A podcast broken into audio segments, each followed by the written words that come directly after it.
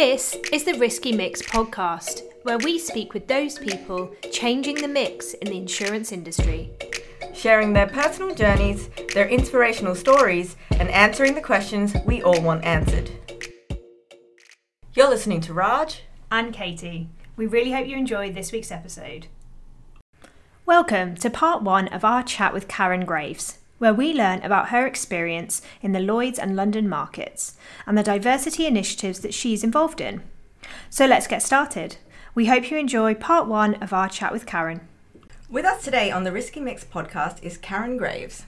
Karen's had an illustrious career in the Lloyds and London markets, holding CEO and COO roles before becoming the head of operations for EMEA at SCOR. Karen is now a non executive director at USAA UK and SA. She's driving positive change and diversity in the insurance industry.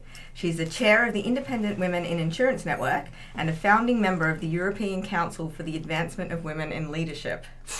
She also supports educational diversity and is an active mentor for younger women. Thanks for speaking to us today, Karen. great.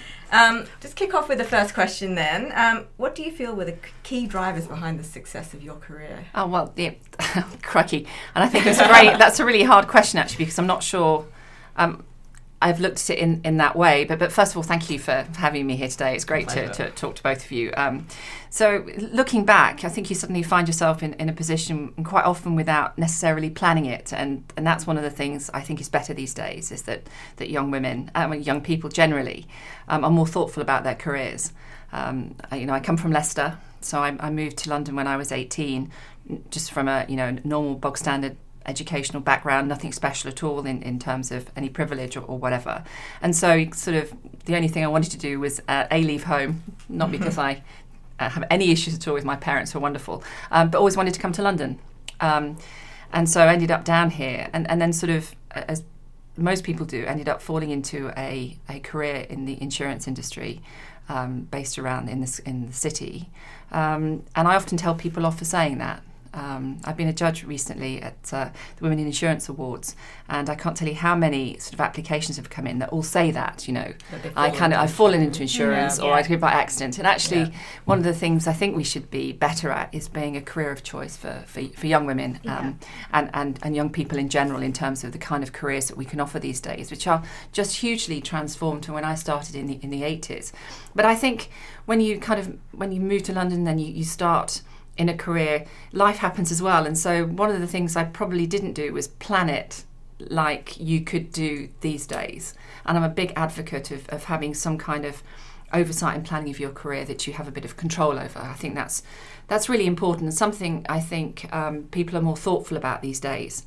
Um, maybe it was a sort of part of the time the 80s was a particular and, and the 90s was you know had a particular style each each um, decade has a particular style and I think we're in a in, in the 2000s and and now coming into 2020, we are much more thoughtful about our careers and the way that we can have a career and how that can happen for you We're very different than they were back in back in sort of 82, 3, 4, whenever I, I started. So I think in terms of of having a successful career, um, you know, you, you made me think about that. Um, having just said I didn't really necessarily make too many choices, I think what I must have done is is take opportunities when they presented themselves Yeah. um, and I, I think that's something that you have to be aware of. And, and maybe there's a, a quality in me that I perhaps recognise more now than I did at the time is that I'm quite um, tenacious, I guess. Um, and I think you feel your way to being, um, to trying to find out the kind of person that you are. I would also say one of the biggest things, and you hear people talk about this all the time, but one of the biggest things is finding a way to be yourself through this whole process. I spent a Yeah. good number of years trying to fit in. I think Yeah. we, as women, we want to fit in. Um, e- everybody wants to fit in in some way, but we also need to make sure that we stand out with our own qualities and our own, you know, the things that drive us and are important to us. And they can just take longer to understand what they are. And I think that's happened to me. So, you know, you sort of you go through life, you get married, you have a family, you have your career, you kind of plan it all. And it only comes a certain point for me where I've been a bit more thoughtful about that um, about what that looked like and what I want to do next. And, and, you know, I think it's a very interesting time at the moment that I want to try and take advantage of um, the way we can work these days and, and work differently and, and, try and use 30 plus years experience. I hate saying that because I'm really young. 30 plus years experience um, in in a way that adds value back into the industry, but also allows me to have some kind of work boundaries as well. Yeah. It's not so much about balance. I think it's about work boundaries for me. I, I think you know we we all have wonderful careers which we're committed to, but we need to keep a sense of balance and and some boundaries about how we we do that. Yeah. And I think you know having my, my last uh, position at SCOR as the head of uh, EMEA Ops um, I've been had a wonderful time at SCOR for nine years, but just found that sort of as I hit my fifties, um, early fifties, just like to say early fifties, um, I, I, I realised that you know perhaps I wanted to do things differently, okay. and so you know leaving there was an interesting decision to make, but entirely mine. Mm and I'm now trying to perhaps do Katie, what, Katie, what you, have done a little bit in trying to form something different. Yeah. Um, and so while I do the non-exec side um, for the USAA, which is a company I absolutely love, mm. they're just amazing. Mm. Their culture and their ethics and, and who they do it for and yeah. how they do business is something that I absolutely love. Um, I, I, think it's a, a question of, of, of taking opportunities and trying to create something for yourself that you have passion for. Sure um, that's slightly different. Um, and, and I think one of the things I've, and you know, having sort of decided to want to have a different kind of career now, using what I've learned along the way, it's not so much, it, it's it's as much about how I do it as to who I do it for now. Okay. And, and Karen, would you say, jumping back a little bit, yeah. so that kind of shift, um, obviously you'd been in the corporate space and, and you decided yeah. you wanted to do things differently and, yeah. and you wanted to do things for the right reasons, not necessarily yeah. them for something, but well, it sounds really right altruistic. Reasons. But yeah, okay. No, no, I, no, I like no. it. Um, but, but, do you think that was kind of a, a gradual change in mindset, or, or, was there a particular thing that happened that Ooh, almost prompted That's a good question. That? It was probably a combination of the two, really. Okay. Um, you certainly understand values a bit a bit more and when you've got some experience and, and, and then maybe a bit more time to think about things because we, we all do these things in the backdrop of with it, our lives as, as that go on around us as well. And so, you know, I find myself in a position now where um, I've got time to think about things. You know, in terms of I've got a twenty. My son's twenty six. He's off doing whatever he's doing. Mm. I'm fifty four now, um, and that might sound like a you know claiming your age is a really interesting thing. Mm. All right, because I, I, think we have a uh, sometimes we try to pretend that we're not as old as we are, or we're, that we're not, but it's actually an important part of, of who you are. And I just felt perhaps as I hit my 50s, early 50s, I was beginning feeling a little bit invisible. Oh, really? Yeah. Right. Um, and so I think that was also a hit part of my thinking that, you know, what what do I do next? Where do I go? Yeah. Where do I go next? What do I do? How do I how do I continue to have a um, career that moves forward. Yeah. And so that made, and having that combination of time, which you gradually get back, combined with some space around to focus on yourself. Mm. Um, that's probably, I would say, the first time that I've ever done that.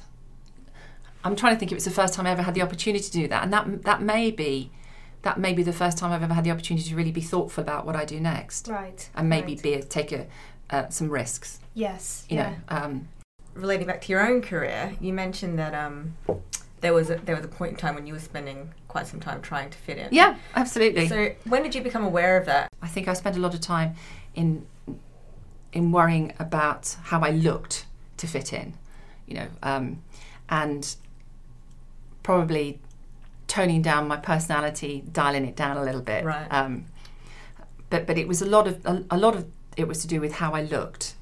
Mm. But there were expectations that you looked a certain way. Yeah. And so I think that's I hope that that's different now that, that that's gone and people are can because how you dress and how you represent yourself is part of who you are. Yeah. Um, and I like, she said, wearing navy. I like colours. I like sparkly things. Um, and so I, you know, and I think we need to be seen. I think I, I do think there is a big piece of this that women need to be seen, and to, to represent their personality in the office daily. It's about how you feel and mm. how you dress when you when you come in. Be be yourself. So I, I think you know that's something to be quite thoughtful about as well. You know, just don't be pressured into conforming physically in the way that you dress because that just that physical act of doing that I think does then has a um, some kind of impact on your mental psyche about how you then feel limited by your boundaries to be expressive in your business life. So, are you, you know, in terms of your work with IWIN and Oh, yeah. you know, the European Council for Well, that, and that was a few years ago. So if we, you know, we talked about IWIN because I'm I'm chair of that for another year. So I finished that in October. I've done three years then. Okay. So chair of that. wow. Fantastic. no, So, some I'm laughing because it's just like, I, you know, I'm laughing because part of me, part of me, um, hates the fact, hates the fact. I'm going to use that word. Hates the fact that I am a chair of a women's committee in 2019. I really hate that because we shouldn't. I shouldn't have to be a chair of a women's committee in 2019. Hmm. I still think conversations about women are really hard to have. Still, What, what are the challenges? I I think it can get very um they're very black and white conversations I think you, when you I think there is tension between doing things just for women that men feels that they why is it not for them as well yeah. um, and and I think you, quite often when I've done some events, I've had people say to me, "Well, what are you doing for the men?" Hang on a minute, still doing stuff for you guys. You know, be part of this. So that that's a very black and white conversation to have. Um, and and I think it's it, it's still you know we, we're very good at having conversations. We're getting much better about having conversations about colour. The LGBT uh, um, and, and and community around that it has has got massively positive. Mm, yeah. I have a theory about this as well. Come back to that. And so, but conversations just about women Yeah. are still really, I think, are still quite difficult to have. Um, and one of the things I think potentially has happened in our desire to be very politically correct, and, and HR, let's take HR as an example, we look to offer things for everybody. And I think women need different things than men to pursue in their careers. And there's nothing wrong with offering something different for women Yeah. than you might offer for men. Yeah. Some things you might need the same, Yeah. Yes. but we need different things. And I would like companies and agents to start to recognise that women, when you've highlighted talented women to pursue a career if they want to, they'll need different support than men will need. Right. And, and asking for and that's back asking for what that support is, but also thinking it from a company perspective. What should we be offering our talent? Yeah. And it doesn't have to be the same thing for everybody. What does that support in your mind look like for women? What What do you Well- think we need differently? I think, um, generally speaking, we're ex- exactly the same as guys. We're very skilled, we're very technical, um, we are great managers of time, we, we do all those things. I still think we are very good at, and this I do so, so not want to sound wishy washy in any way, but we do need um, support in. In, in understanding our skill sets, knowing how to speak about what we're good at. We're not very good with our voices Right. about representing ourselves in a positive way Right. that doesn't come across as whiny or, naggy Yeah. or, or just bullshit. I mean, the, when you look at language and how it's used to describe people, it's incredibly powerful. You're right. You know, Yeah. you know, and, and I think we need to find ways of, of, of getting better at representing ourselves around that. And there are things that you can do and things that you can companies can provide you with that get you better at that. You know, understanding, managing our self confidence levels as well. It is different. Yes. I honestly think Yes. it's different.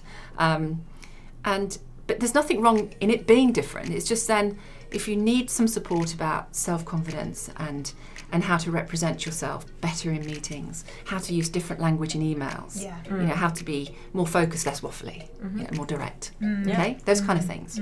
Um, then we can get that. You've reached the end of part one of our chat with Karen. Tune in next week for part two, where Karen tells us all about her experience of mentoring and how you can go about finding a mentor and the benefits of doing so. Thanks for listening today. If you'd like to get in touch, you can do so via our Twitter account at Risky Mix. We'd love to hear your thoughts and questions, and if you know any inspirational women in the industry who you think would be great for the Risky Mix podcast, please get in touch. See you next week.